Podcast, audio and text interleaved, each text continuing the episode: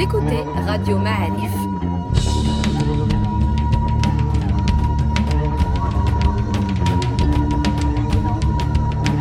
Le podcast Histoire.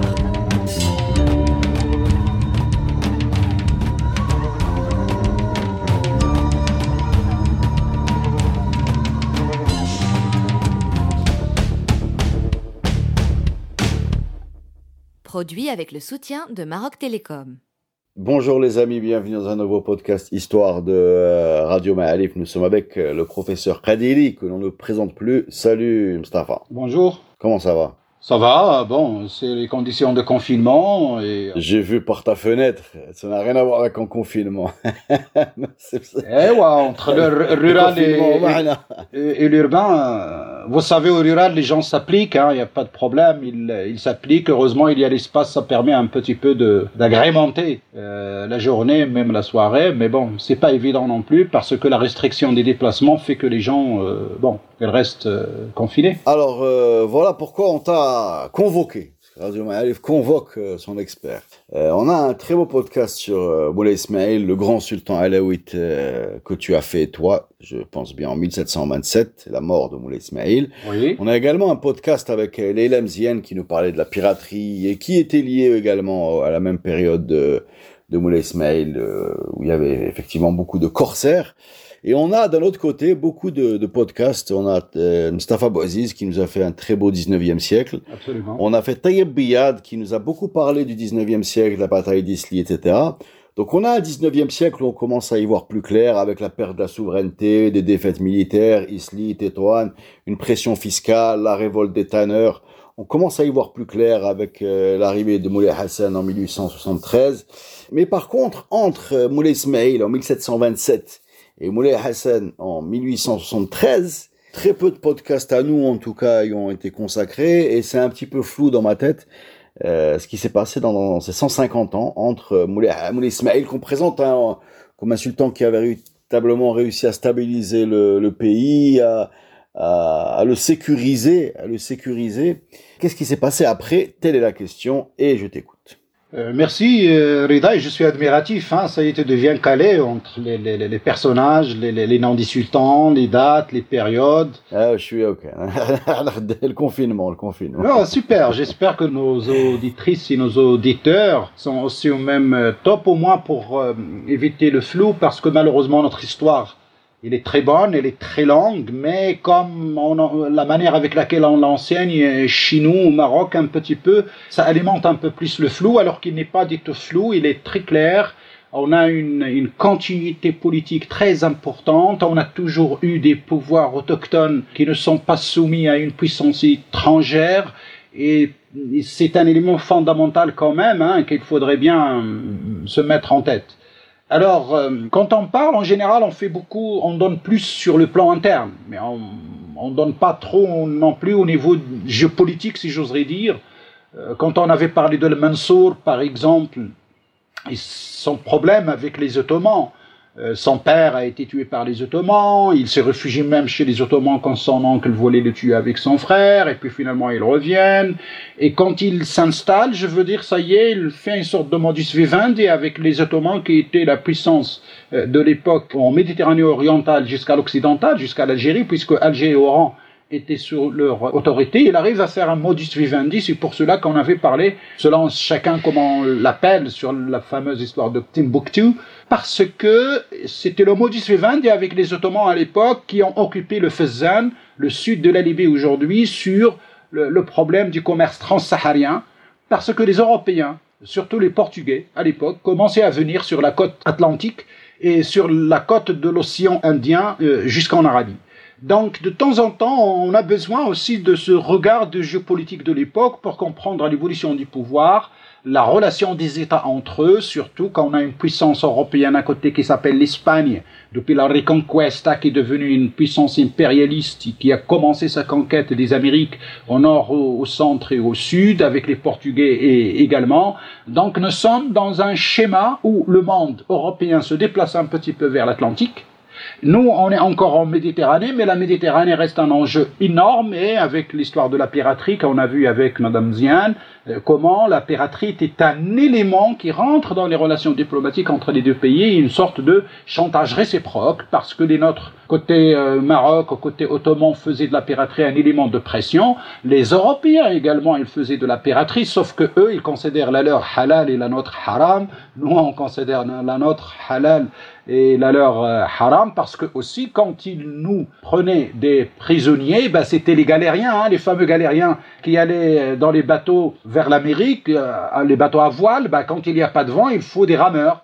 Et les piratés marocains ou algériens pris par les Européens, ils, sont, ils étaient utilisés dans ces galères, euh, ce qu'on appelait les, les galériens.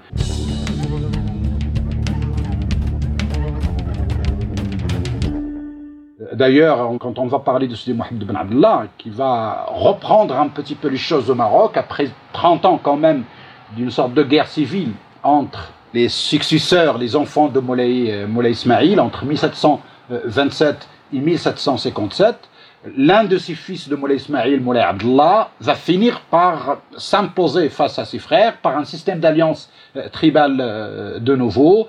Il fait même des cérémonies de ce qu'on appelle Tada, c'est-à-dire euh, collectation avec les tribus du Moyen Atlas, euh, qu'il réunit à Fès pour le soutenir et donner le coup de grâce à ses frères qui étaient ses compétiteurs. Nous sommes à peu près en 1748. Donc Moulay Abdullah ben Ismail arrive à stabiliser euh, le système et c'est son fils, c'est Mohamed ben Abdullah, qui va enfin mettre un terme à tous les problèmes de succession.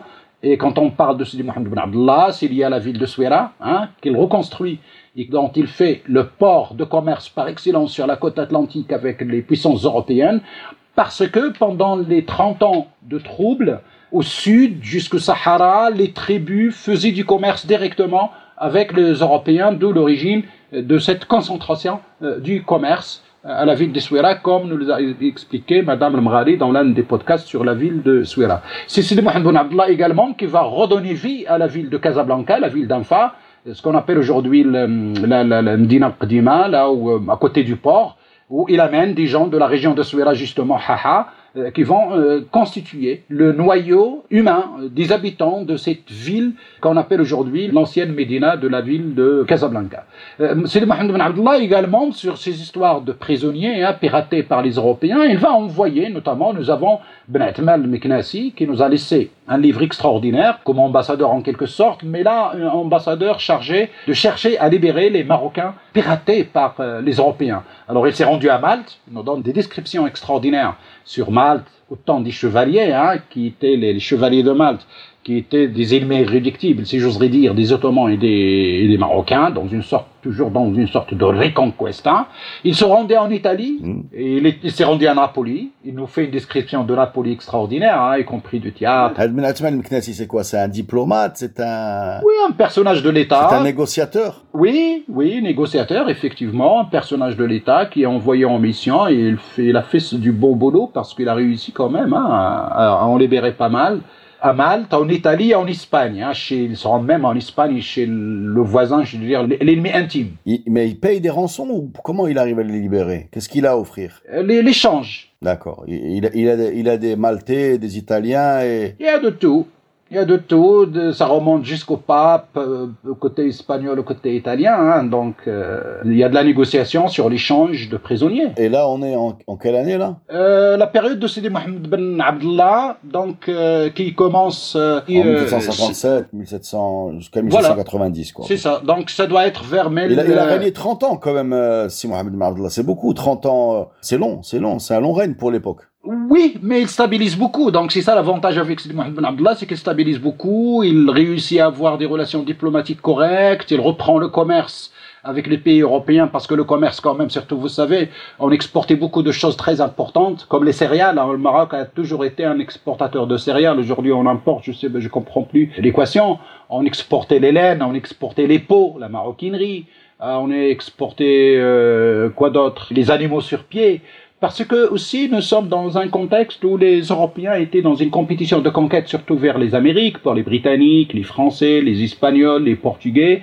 Donc il y a un besoin d'alimentation, de beaucoup de produits, donc le Maroc exportait. Il y avait des traités de commerce, des systèmes de fonctionnement du commerce au niveau de la Méditerranée et de l'Atlantique, euh, y compris le développement du langue du port. Il y a une, euh, une dame euh, franco-tunisienne, Jocelyne Dakhlia, qui nous a parlé sur une sorte de la langue du port, la lingua franca des ports, la langue développée par les marins pour commercer et euh, sans, je veux dire, une, une, langue technique, une lingua franca, qui est apparue dans tous les ports de la Méditerranée où ça communiquait entre les différents marins qui venaient de tous les pays, que ce soit à Marseille, à Barcelone, à Alger, à Tanja, à Souira, euh, on communiquait et on a développé des langages de communication pour euh, assurer euh, l'échange de produits, le paiement, l'importation, l'exportation, etc. Donc tout cela se passe à la période de Sidi Mohamed Ben Abdullah pendant ces 30 années.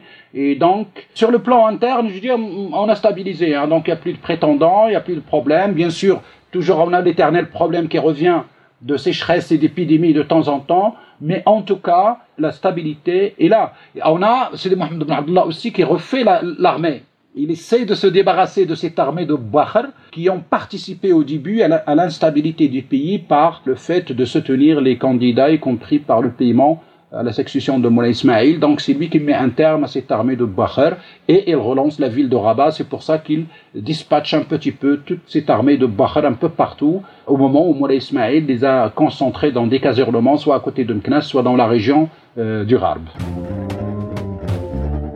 Si on devait avoir la terminologie moderne, juste pour qu'on se repère, ce Sidi Mohamed bin Abdullah qui règne entre 1757 et 1790, il serait Mohamed III, c'est bien ça C'est ça. Voilà, puisqu'il y en a eu un autre entre celui-là et Mohamed Khamis. Euh, oui, on va avoir Sidi Mohamed bin Abdelrahman. Voilà. Et ensuite, Sidi Mohamed bin Youssef. C'est le cinquième. le 5. Voilà. Voilà ça. C'est juste pour, euh, pour situer. Oui, oui. On a commencé à leur donner des numéros quand au roi du Maroc? Je crois que jusqu'à l'indépendance, avant leur donner des noms euh, par rapport au fils de Flaine. Donc on commence le compte après. C'est une tradition un peu française, Louis XIV, Louis XVI, tout ça. C'est, oui, ça il, était, il existait chez les Ottomans aussi. D'accord. Nouveau système, quoi. Ok. Alors, euh, ce Mohamed Ben Abdullah dont on a parlé meurt en 1790, c'est bien ça? On est à la fin du XVIIIe siècle, il meurt en 1790 effectivement, et on assiste à un nouveau problème de succession entre Moulay Yazid, Moulay Hisham et Moulay Islama. Présente-nous ces trois personnages, hein. en quelle qualité ils, se présentent comme prétendants au titre? Bah, C'est des enfants, des cousins ou des neveux du, sultan euh, qui est mort par rapport au, droit d'aînesse ou par rapport à celui qui était gouverneur à Marrakech ou à Fès. Ça a toujours été comme depuis l'époque de Mansour le Saadien, le gouverneur de Marrakech ou le khalifa du sultan à Marrakech ou le khalifa du sultan à Fès, le khalifa du sultan dix fois à Tarudant, se considèrent comme des prétendants légitimes parce qu'on n'avait pas de système à l'époque de prince successeur désigné du vivant. Euh, ça n'arrive qu'avec Moulay Slimane en 1822 qui désigne son neveu, hein, Moulay Abdelrahman bin Hisham. Et donc à chaque fois, il y a des problèmes, surtout quand il y a des enjeux ou des jeux quelconques. C'est pour ça qu'on a Moulay Yazid, par exemple, il règne pendant deux ans, hein, 1790-1792. Ensuite, Moulay Hisham reprend de 1792 à 1795. Moulay Yazid revient de nouveau entre 1795 et 1797. Je veux dire, entre Moulay Yazid et Moulay Hisham, celui-là est reconnu à Tétouan, celui-là est reconnu à Fès, celui-là est reconnu à Marrakech, celui-là est reconnu à Taroudant. Et donc, du coup, ça fait des fois des sultans qui se chevauchent. Et c'est les armées des deux qui tranchent avec, bien sûr, le système des alliances tribales. Euh, vous savez, quand le problème est à Fès, en général, c'est les tribus du Moyen Atlas qui tranchent le litige. Quand le, sultan est à Marrakech, bah, c'est les tribus du Haut-Atlas qui tranchent le litige. Dès qu'ils soutiennent le prétendant, euh, ça devient quelque chose d'évident pour qu'il puisse reprendre le dessus. Donc ça, euh, Moulay Hisham va revenir de nouveau 1795-1797, et ce n'est qu'avec l'arrivée de Moulay Slimane, un des cousins, en 1797 que les choses vont se stabiliser de nouveau jusqu'en 1822. Alors j'ai évoqué Moulay Islama parce qu'il était à un moment aussi en compétition, il était reconnu à Tétouan, hein. Mais lui, bon, il va partir en pèlerinage, il va rester dans les lieux saints, et au retour, il va passer par l'Égypte. C'était l'époque où Napoléon est arrivé, on est en 1797, et il, finit sa vie en, Tunisie où il meurt, et il nous a laissé quelques écrits très intéressants parce que Moulay Islama avait croisé, avait rencontré carrément euh, Napoléon en Égypte. Alors je résume, hein, je résume. Donc de 1790 à 1797, Moulay Yazid et Moulay Hichem euh, qui se succèdent, voilà, euh, qui se disputent le trône, oui. disputent le trône, reconnus dans des parties du Maroc et pas dans d'autres parties du Maroc. C'est ça. Moulay Slema, c'est comme ça Également, lui aussi, était reconnu Également prétendant au trône qui, lui, s'exile euh, vers l'Égypte où il rencontre Napoléon. Oui. Euh, lui était reconnu à Tétouan. Donc, globalement, on a sept ans d'instabilité, en tout cas politique, on peut dire ça. Voilà, c'est ça. Voilà, avec les tribus qui tranchent pour l'un ou pour l'autre. Question subsidiaire, quelle était la capitale du Maroc? C'était Fès ou Marrakech à l'époque? C'est toujours les deux, les sultans, je veux dire, Meknas, déjà on est Meknas, Meknas déjà ah avec les enfants de Moulay Ismail. Euh, quelle erreur. Après, mais bon, nous, et Marrakech et Meknas, Rabat va reprendre des grades avec Sidi Mohamed Ben Abdullah. Euh, je veux dire, on sait que les sultans à l'époque se déplaçaient beaucoup entre les capitales, et donc là où il est, c'est sa capitale, je dirais, y compris sur son cheval, c'est une capitale euh, mouvante. Mais se déplacer entre les deux capitales, entre Fès et Marrakech, c'est de l'évident. On peut imaginer les distances de l'époque et puis les routes sultaniennes. Et on a ce terme des routes sultaniennes, ils sont tracés au Maroc. Les voies que suivaient les sultans dans leurs déplacements entre les villes impériales ou quand ils faisaient leur euh, tournée, à travers l'Atlas, le Haut Atlas vers le Moyen Atlas par le Morbi, euh, qui est un passage euh, très important et obligatoire côté montagne. On a la route de la plaine, de Rabat vers Marrakech, les routes côtières, mais en tout cas on a ce qu'on appelle les routes sultaniennes, ils sont tracés et la logistique, bien sûr, est liée à ce phénomène-là qui est, dans notre histoire en tout cas, quelque chose de très important que euh, le sultan se déplace entre les deux capitales tant qu'il le pouvait.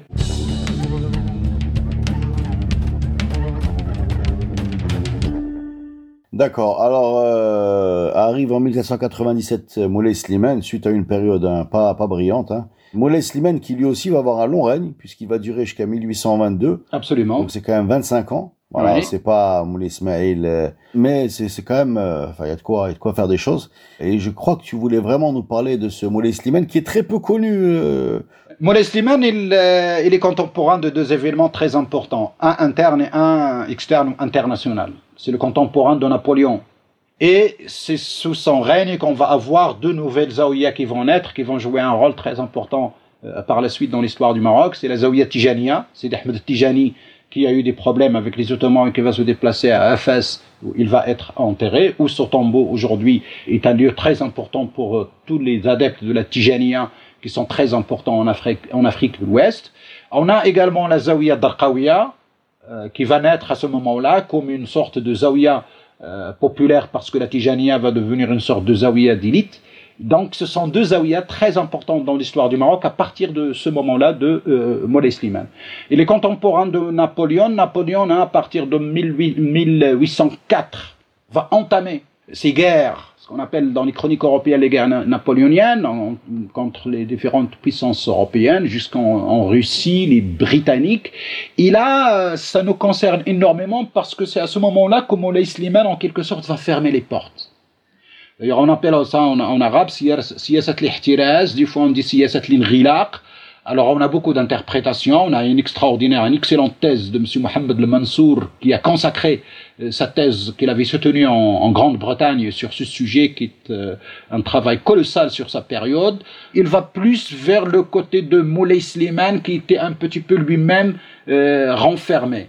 Je lui ai toujours dit que je n'étais pas tout à fait d'accord parce que peut-être aussi c'est ce contexte international des guerres napoléoniennes qui a imposé à Moulay Slimane cette politique. Alors cette politique, c'est le, euh, enfermer le Maroc, c'est-à-dire plus d'import et d'export, plus de relations commerciales avec les Européens. C'est-à-dire plus de produits et les aider non plus, pas d'ambassade, etc., etc. Et je crois que c'est le contexte international, le contexte géopolitique de l'époque qui nous explique cette politique de, fermeture.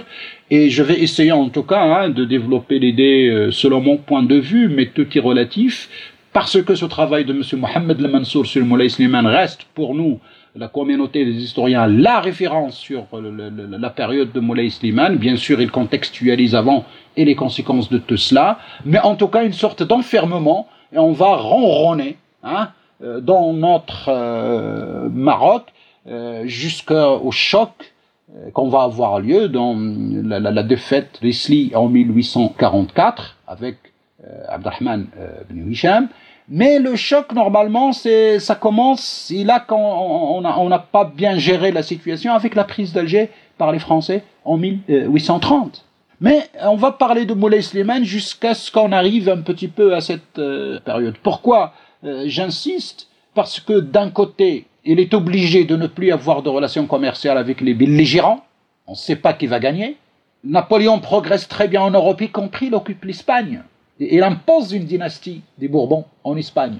Or, dès qu'il a mis les pieds en Espagne et que ses armées ont imposé la dynastie du Bourbon en Espagne, le Maroc est directement concerné puisque Ceuta et Melilla étaient entre les mains des Espagnols.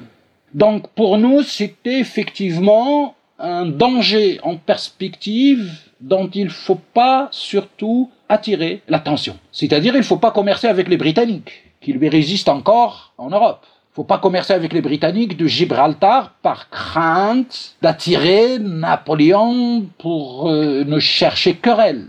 Et surtout que c'est pas de l'hypothèse de la part euh, de, Sultan à l'époque qu'on a reçu une ambassade de Napoléon. Et on a, grâce aux archives à l'époque coloniale, des chercheurs français ont mis la main sur un, un rapport qui a été fait par un capitaine qui s'appelle capitaine Burel, qui était venu en mission dans une ambassade, mais qui a fait des relevés topographiques entre Tanger et Fès, je crois, et surtout qu'il suggérait que, dans le rapport, il suggérait qu'en cas de conquête du Maroc, voilà comment on va procéder. Donc Napoléon avait la perspective, en tout cas de, au cas où il aurait besoin de conquérir le Maroc, le, le rapport du capitaine Burel, il est là, il est archivé, il y a des études, on peut googler sur le mot capitaine Burel, on va avoir le rapport entier, les publiés et euh, des écrits sur lui. Il n'y a pas que le Maroc, il a envoyé une mission également à Alger, et vous savez, l'officier le, de génie, je me rappelle pas son nom, qui était à Alger, à l'époque de Napoléon, il recommandait qu'en cas de débarquement à Alger, la plage de Sédéfraj, à côté d'Alger, est le meilleur endroit pour débarquer. Et eh ben c'est exactement en 1830, c'est là que les armées françaises ont débarqué. En 1830. C'est-à-dire comme si on a repris le rapport établi à l'époque de Napoléon et on l'a utilisé puisque l'information était bonne, le capitaine Gini qui a fait ce travail était dans son élément, c'est j'ose dire. Donc, la politique d'enfermement, de neutralité, dirais-je, de Molay Slimane dans ce contexte était payante. Mais on, perd beaucoup au change parce que cette histoire de commerce est très fondamentale. Nous avons le commerce transsaharien qui arrive, mais qui n'a plus de débouché vers euh, l'Europe on n'exporte plus nos produits, on n'a plus de devises comme on dit, et puis du coup on a besoin également d'autres produits. Donc toute la période de Moulay Slimane va euh, connaître euh, cette récession. Disons récession, mais ce blocage, je sais, je sais pas le mot, mais en tout cas une économie qui ne fonctionne pas très bien. L'échange est limité, l'échange est très limité. Vous savez, hein, je, ne suis pas économiste, mais quand il n'y a pas l'échange dans dans un système de production, euh, c'est très difficile d'accumuler du capital, comme on dit, d'accumuler la richesse, et du coup, euh, on vit un peu d'une manière euh, plate sur nos propres ressources, et même le commerce transsaharien qui ne trouve pas de débouché, bah, il va un peu se détourner. Hein. c'est normal, dès que les prix baissent, puisqu'il n'y a pas de circulation importante, bah, le commerce transsaharien va partir vers l'Atlantique, vers l'Est, vers l'Égypte, parce que c'est là qu'il y a le prix, ici là qu'ils peuvent remonter, en tout cas trouver leurs bénéfices. D'accord, donc on a parlé de Moulay Slimane et de euh, Siasat donc la fermeture du pays. Hein, oui, oui. Euh, une sorte d'autoconfinement national. Absolument. Absolument, mais je dis c'est la guerre européenne qui, les guerres napoléoniennes qui nous imposent cette situation. C'est de la clairvoyance en tout cas, c'est un calcul clairvoyant si j'ose dire. Bon, il, a fonctionné en tout cas, puisque Napoléon n'a jamais débarqué, il s'est arrêté en Espagne. Oui, il s'est arrêté en Espagne parce qu'il était empêtré dans ces guerres européennes, mais vous savez, on parle beaucoup de Napoléon, mais il n'a pas eu de guerre avec les Ottomans, par exemple, Napoléon. Mais ça ne veut pas dire qu'il les a laissés tranquilles.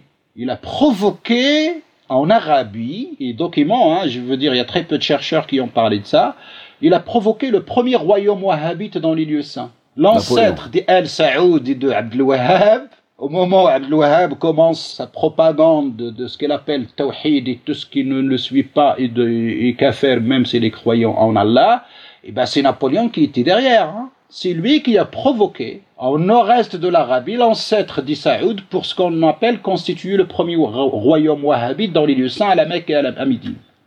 Ça nous intéresse également parce que certaines chroniques parlent de euh, que Moulay Slimane s'est converti au wahhabisme. C'est archi faux.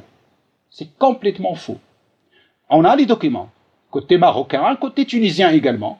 Bien sûr, par les missions de pèlerinage, on avait chaque année des gens qui partaient en pèlerinage, et bien sûr, l'information est arrivée en Tunisie et au Maroc qu'il y a quelque chose de nouveau qui s'appelle le wahhabisme, et qu'ils détruisent les tombeaux des saints, qu'ils sont contre toutes les pratiques qu'ils ont trouvées devant eux, et qu'ils considèrent le reste des musulmans qui ne les suivent pas comme des kuffars. Point à la ligne. Il faut être wahhabite pour être musulman, sinon euh, c'est pas la peine.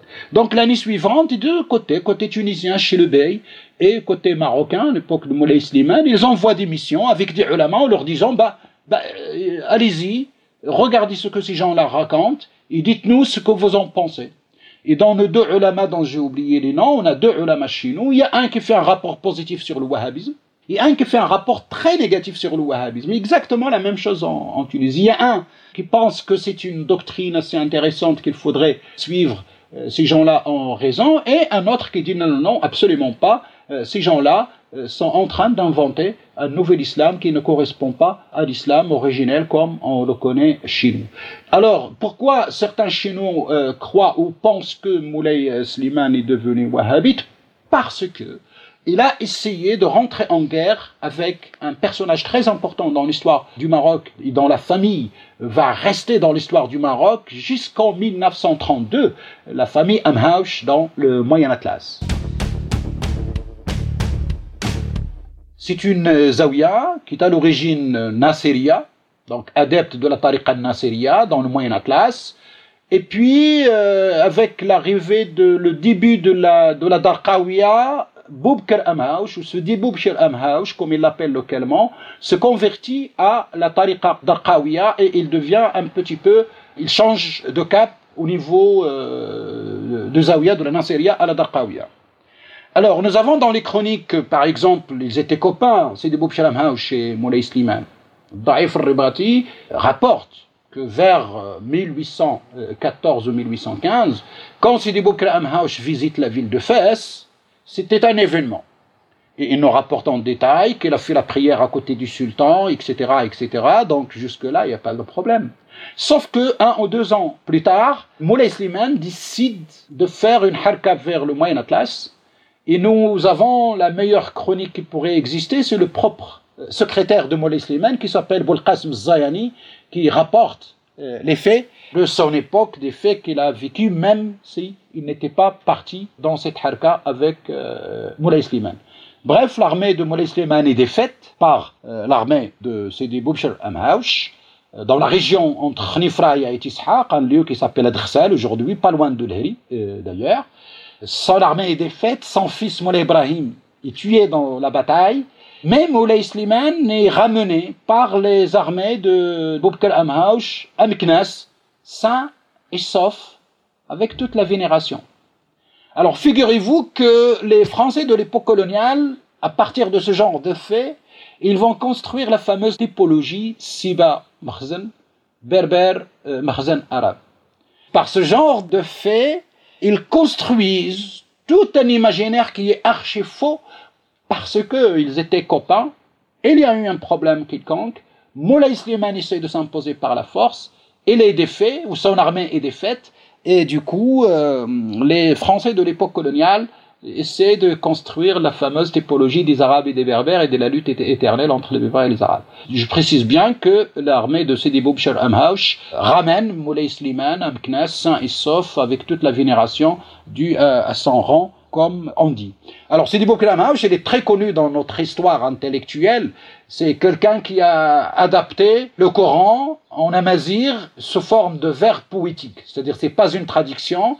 Il s'appelle localement Kitab al-Mazri il a pris les principaux enseignements du Coran et il les a fait sous forme euh, poétique dont on trouve encore aujourd'hui des petites bribes comme ça sous forme de proverbes ou de dictons, mais c'est toute la morale coranique qui est résumée en amazir sous forme euh, poétique. Pourquoi sous forme poétique? C'est très très très simple. C'est la meilleure manière d'apprendre quelque chose par cœur. C'est pour ça qu'on nous accuse beaucoup pendant la période coloniale qu'on n'a pas beaucoup développé la prose. La prose, elle existe chez les gens des manuscrits. Ceux qui écrivent, l'oralité repose beaucoup sur la poésie, parce que la poésie, c'est quelque chose euh, que les gens redondonnent quand ils font des travaux difficiles, quand ils font les moissons, quand les femmes font le métier à tisser, quand ils font des corvées un peu euh, très dures, la poésie aide euh, beaucoup à supporter la douleur de ce que, en tout cas, ce qu'on fait, et surtout aussi, c'est une manière très facile et très rapide pour se rappeler, se souvenir de ce qu'on a appris. Donc voilà un petit peu pour ce contexte de Moulay Slimane. Euh, l'argument très simple que l'idée que non, non, il était fasciné ou il, voulait devenir adepte de wahhabisme est archi faux, parce que juste à côté de lui, c'est là qu'on va avoir Sidi Ahmed Tijani et qui n'a jamais eu de problème avec Moulay Slimane, au contraire, je dirais, il a vécu sa vie normale et tranquille en diffusant sa doctrine auprès de ses frères ou de ses adeptes et qu'il n'a jamais eu maille à partir avec euh, Moulay Slimane jusqu'à sa mort d'ailleurs. Et, il meurt pratiquement en même temps, Sidi Ahmed Tijani et Moulay Slimane. Donc en, 1822, c'est bien ça? Absolument. Lui succède Abdelrahman bin Hisham. Comme une lettre à la poste. C'est-à-dire, c'est lui qui désigne son neveu. Hein Hisham, c'est son frère. C'est lui qui désigne son neveu, Moulay Abdelrahman bin Hisham, comme euh, successeur. Et là, à partir de ce moment-là, on n'a plus de problème de crise de succession jusqu'à l'histoire de Moulay Abdelaziz et Moulay Abdelhafid. C'est-à-dire de 1822 à 1907, on n'a plus eu ce problème. Mais on va avoir d'autres problèmes liés à la géopolitique internationale. La prise d'Alger en 1830 et la bataille d'Ischli en 1840. Voilà, bataille d'Ischli et le choc dont nous a très bien parlé le professeur Biyad et le professeur euh, Boaziz dans, dans, deux podcasts. Hein. Le, celui de Biyad s'appelle euh, L'Occident et nous, et celui de Boaziz s'appelle euh, La révolte des tanneurs de 1873. Cette bataille, euh, donc là, pour, je résume, hein, tu me dis si, j'ai bien compris, la France euh, prend le prétexte des actions de Emir Abdelkader pour déclencher un conflit avec le Maroc, et le Maroc se fait laminer à Isli, donc dans l'oriental d'après Boaziz, sans même la participation des, des qui ne participent pas à la bataille.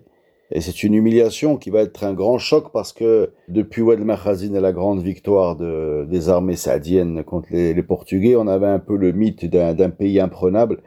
Et c'est en 1844 que ce mythe va s'écrouler, c'est bien ça? Tout à fait, tout à fait. Mais là, le choc, c'est entre une, une armée moderne et une armée, une armée classique, tribale. Et c'est là où j'ai une question. En Égypte, par exemple, à la même période, est-ce qu'il n'y avait pas des modernisations qui ont été mises en place par le pouvoir local? Si, on en parle avec la, reprise des Ottomans par le biais de Mohamed Ali. Ils vont essayer de, moderniser leur euh, armée. Comment se fait-il que chez nous, on a l'impression que l'après Moulay Ismail, hein, c'est juste un curseur que je mets là, il aurait pu être mis ailleurs, mais cette période-là, euh, fin 18e, tout 19e, c'est une autoroute vers la colonisation. Et c'est aussi l'impression qu'on a d'un pays qui se renferme, bon, qu'on a eu, euh, si cette ligne de toute façon, mais pas seulement euh, qui se renferme, qui progresse pas, qui stagne, quoi, qui stagne. Je sais pas si c'est le stagner, ça va, mais je veux dire, c'est un peu une sorte, c'est la chute. Parce que peut-être on a continué à vivre sur ce capital de Wad al et puis cette proximité avec l'Espagne et surtout que les tribus du Nord, il faut toujours se mettre à l'idée que les tribus du Nord ou les tribus de la côte atlantique étaient les tribus qui défendaient les frontières externes, le territoire. C'est un rôle des tribus qui est très important et fondamental par le système de piraterie ou par le système aussi de pression qui est lié au commerce, parce que nous sommes un pays exportateur des céréales, surtout des laines, euh, des peaux. Jusque-là, la laine avant le coton, hein, parce que c'est les Anglais qui vont développer hein, les choses par la suite. Vous savez, les Anglais, par exemple, avant le coton, ils font un, un élevage immense du mouton jusqu'où où, euh, le, comment dirais-je, Thomas Mann, je crois qu'il avait écrit les moutons qui mangent les hommes, parce que l'Angleterre ou la Grande-Bretagne entière est devenue un champ d'élevage des moutons pour avoir le maximum possible de laine qui était nécessaire à euh, l'industrie textile. Or, c'est là que juste après la laine va apparaître le coton pour que les choses euh, changent un petit peu. Mais jusqu'à ce moment-là, l'export des laines ou des céréales était un élément fondamental dans euh, l'histoire économique de cette période-là en Méditerranée entre le Maroc et les Européens et les Ottomans, etc.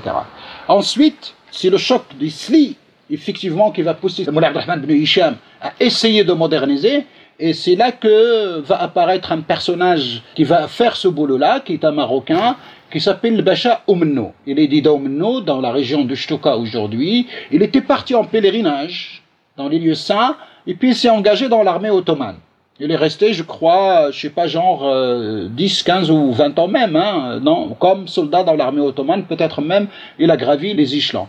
Donc il arrive vers la fin de Abdurrahman ibn Hisham et le début de, Mohammed ibn Abdurrahman, parce que ce personnage a vécu jusqu'à la période de Hassan Ier.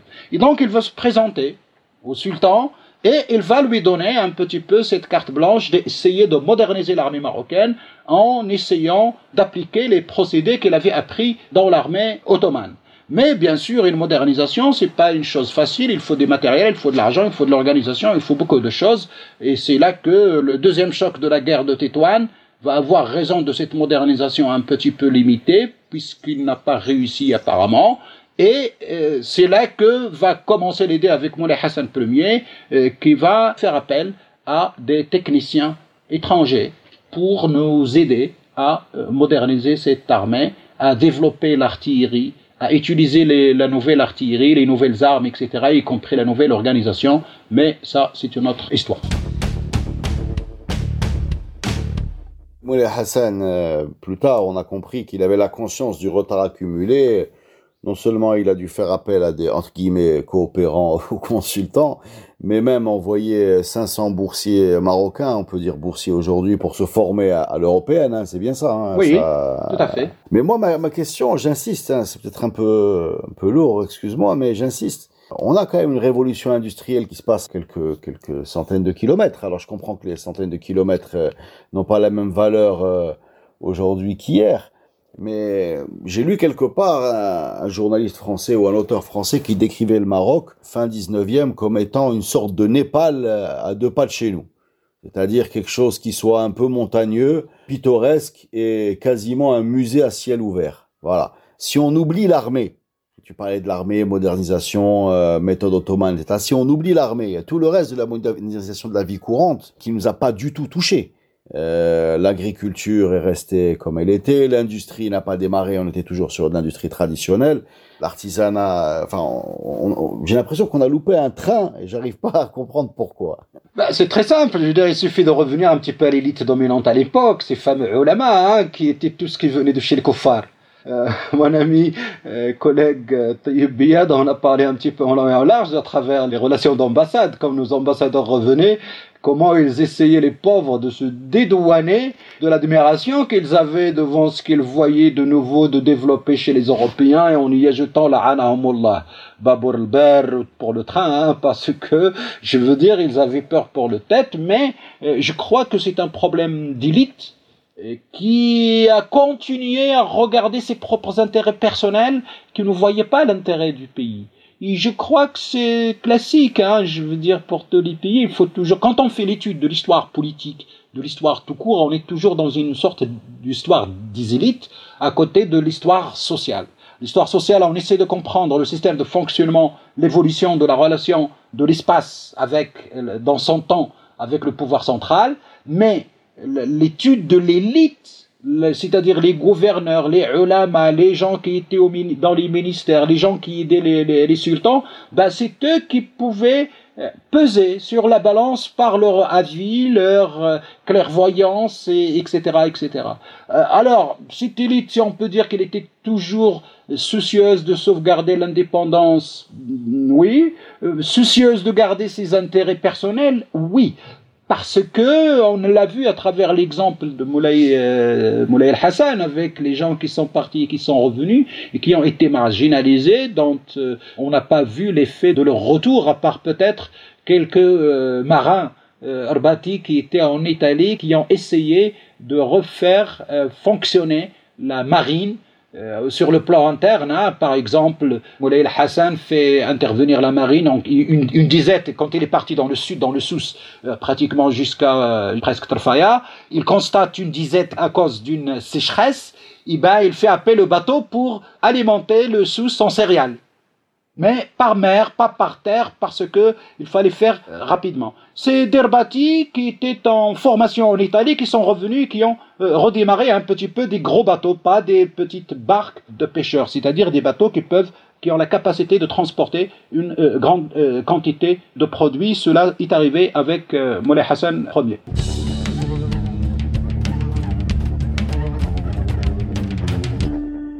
De la Croix quand même. C'est à ce moment-là qu'elle arrive de la Croix, en 1832, qui va lancer toute cette école de l'orientalisme en peinture.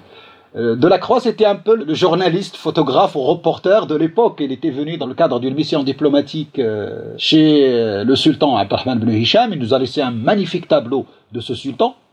D'ailleurs, il, il, est très connu. Ben, c'est lié à cette histoire de faire endormir l'ennemi, comme on dit, parce que 1832, c'est après 1830 la prise d'Alger. Genre, hein, on est devenu voisins, on est à côté, on vous en veut pas du mal, donc hein, il faut juste euh, euh, accepter l'idée. Mais euh, ce que je voudrais mentionner ici, ce travail colossal que va démarrer de la Croix comme peintre qui va nous lancer, qui va laisser beaucoup de tableaux sur le Maroc d'ailleurs, est une collection extraordinaire. Nous sommes en 1832. Il a fait beaucoup de croquis. Il a fait son journal de voyage.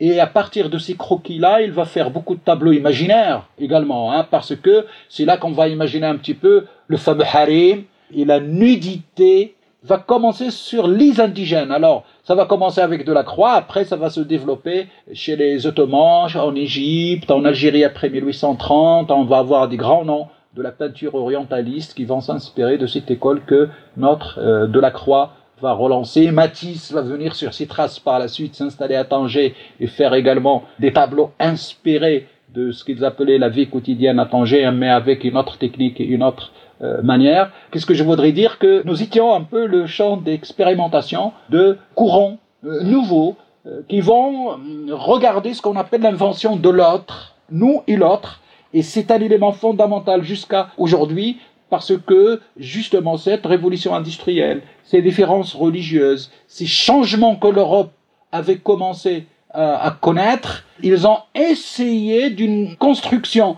de soi-même vis-à-vis de l'autre, nous les meilleurs, les autres qui sont des riens, et surtout ce regard un petit peu d'en haut vis-à-vis de nous, parce que justement, également, on leur a offert l'occasion de nous voir comme une population en sommeil et éternel, et que la raison en est religieuse, alors que la raison n'est pas religieuse, il est lié aux hommes de la religion, qui n'étaient pas à la hauteur des défis de leur époque, et euh, ils ont mené cette résistance au niveau euh, de l'État contre tout ce qui est européen jusqu'à ce que l'Europe nous impose euh, ses choix par la conquête coloniale et on a baissé la tête et on a été modernisé malgré nous et voilà un petit peu le résultat dans lequel on est en train de vivre les, conséquences jusqu'à aujourd'hui.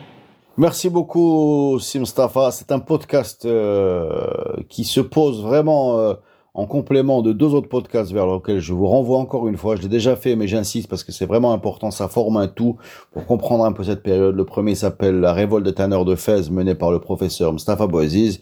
Et le deuxième s'appelle L'Occident et nous, mené par le professeur Tayyib Biyad. Et euh, qui insiste beaucoup sur euh, sur la même idée que celle que vient de développer Mustafa, c'est-à-dire qu'après la défaite d'Isli, euh, une partie de l'élite marocaine a considéré qu'on avait perdu contre les Européens parce que euh, Narsin Din, Narsin Imen, voilà. Et l'autre considère que, au contraire, euh, on a perdu contre les Européens parce que il y a trop de religion dans la vie publique et qu'il fallait la, se concentrer sur la science. Et c'est ces deux courants-là qui, bah, qui nous poursuivent encore aujourd'hui, qui existent encore aujourd'hui. Euh, n'est-ce pas, Mustafa? Absolument. Eh bien, merci. Donc, je vous conseille d'écouter ces deux autres podcasts en même temps que celui-là. Je remercie Mustafa qui est toujours là pour nous apprendre des choses. Confiné à Dmenat, ici Radio Ma'alif, confiné au Ma'alif. On vous souhaite une, euh, un bon ramadan, les amis. Merci. Alors, pour l'anecdote, on a à Dmenat une maison qui s'appelle la, la maison de Moulay Hicham. Parce que quand, Mmh. a, quand Moulay Slimane est arrivé au pouvoir, il l'a il l'a désigné comme gouverneur de Dmenat. D'où l'importance de cette euh, ville de montagne dans l'histoire euh, du Maroc. Il avait un pouvoir étendu jusqu'à l'autre euh, côté de l'Atlas, jusqu'à jusqu'au Dadès. Et on a toujours, euh, je veux dire, c'est très connu, la maison de Moulay Hicham. Il est en ruine, malheureusement. Une très très très très belle euh, bâtisse, d'où un petit peu, je te jure, c'est cette histoire de notre relation avec le patrimoine, mais ça, c'est euh, une autre euh, histoire. Merci C'est un beaucoup. autre podcast. C'est un autre podcast. Pourquoi pas? Merci beaucoup. Merci Mustafa, merci à vous de nous écouter la semaine prochaine les amis pour un nouveau podcast Histoire sur Radio Ma'alif. Salut.